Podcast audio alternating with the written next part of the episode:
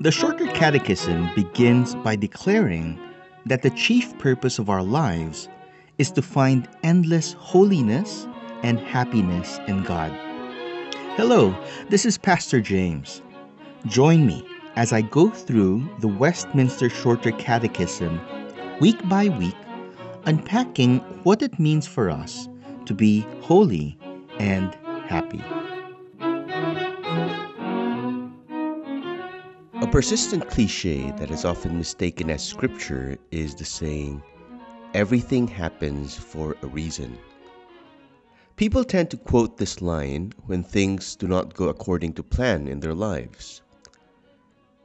To some, it may seem a very comforting thing to know that there must be a good and yet unknown reason for the calamities that befall them. But the statement can also be abused as a means to wash one's hands clean of responsibility for the troubles that one's own foolishness and faults engender. The most likely origin of this statement in the Bible, however, offers a much fuller and truly God centered perspective on what the Lord is doing behind the scenes in the lives of His believing people. It is a word of comfort that is meant to bolster the faith and hope of those who love God and are called by Him, and not as a mere platitude that attempts to ascribe rhyme and reason to the many otherwise godless tragedies in people's lives. The passage that I am referring to is Romans chapter 8, verses 28 to 30, which reads as follows And we know that for those who love God, all things work together for good, for those who are called according to his purpose. For those whom he foreknew, he also predestined to be conformed to the image of his Son, in order that he might be the firstborn among many brothers. And those whom he predestined, he also called. And those whom he called, he also justified, and those whom he justified, he also glorified. Here in this passage, Paul reminds Christians in Rome about the many benefits that belong to those who are called according to God's purpose. For these Christian believers who love God and are effectually called by His Holy Spirit, all things work together for good. Last week, we learned in our catechism that effectual calling is the sovereign work of the Spirit to bring sinners to life and faith in Jesus Christ. This week, we want to consider what benefits belong to this life and faith in Jesus.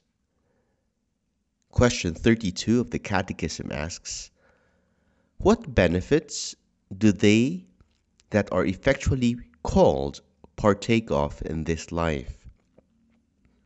Answer They that are effectually called do in this life partake of justification, adoption, and sanctification, and the several benefits which in this life do either accompany or flow from them. Just as we have read from Paul earlier, to those who love God and are called according to his purpose, God's sovereign work in their lives means that those whom he predestined, he also called, and those whom he called, he also justified, and those whom he justified, he also glorified. Theologians have referred to this series of graces or benefits in the life and faith of the Christian as the golden chain of salvation.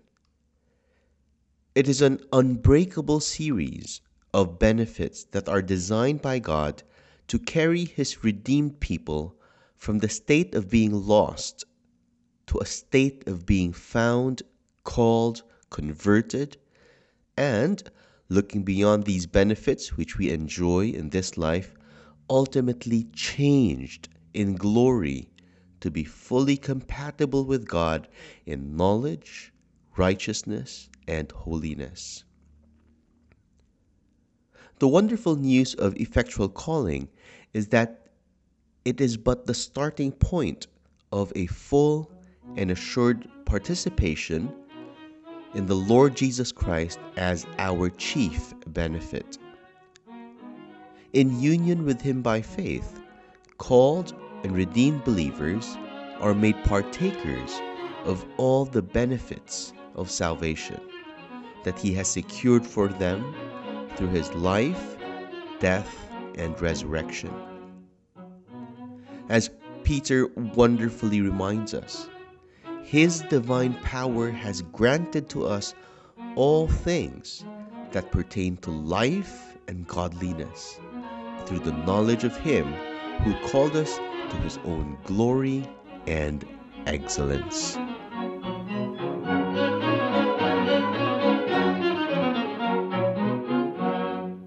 This program was brought to you by Pilgrim Community Church, a confessional Presbyterian church that meets in Cubao, Quezon City. For more information, please visit our website at pilgrimcommunity.church.